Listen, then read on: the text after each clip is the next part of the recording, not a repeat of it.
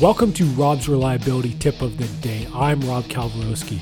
This week's tips focus around lubrication excellence with my guest, Ed Duda. If you haven't yet, check out robsreliability.com, and here's today's tip.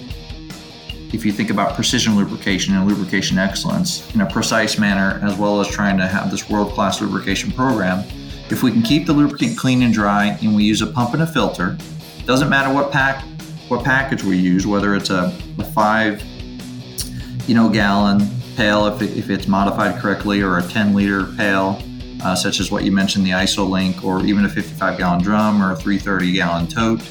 Any any package, as long as you're it's protected and using a pump and a filter and utilizing Quick Connect technology, that is going to allow you to maintain your cleanliness codes as well as your water content in you know as you're transferring from from the storage to one of those containers or one of those containers to the equipment, if you can eliminate any exposure to the atmosphere, you're going to maintain the cleanliness target.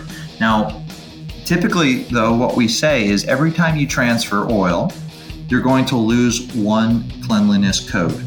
So if you're pre-filtering your oil for a gearbox and you know it needs to be a 18, 16, 13 in application, if you're pre-filtering it to 18, 16, 13, even though you're transferring it from a clean and dry reservoir to the application, it could still potentially lose an ISO code. So typically what we like to do in the lubricant storage and handling room or wherever we're storing our lubricants, we want to get it as clean as possible.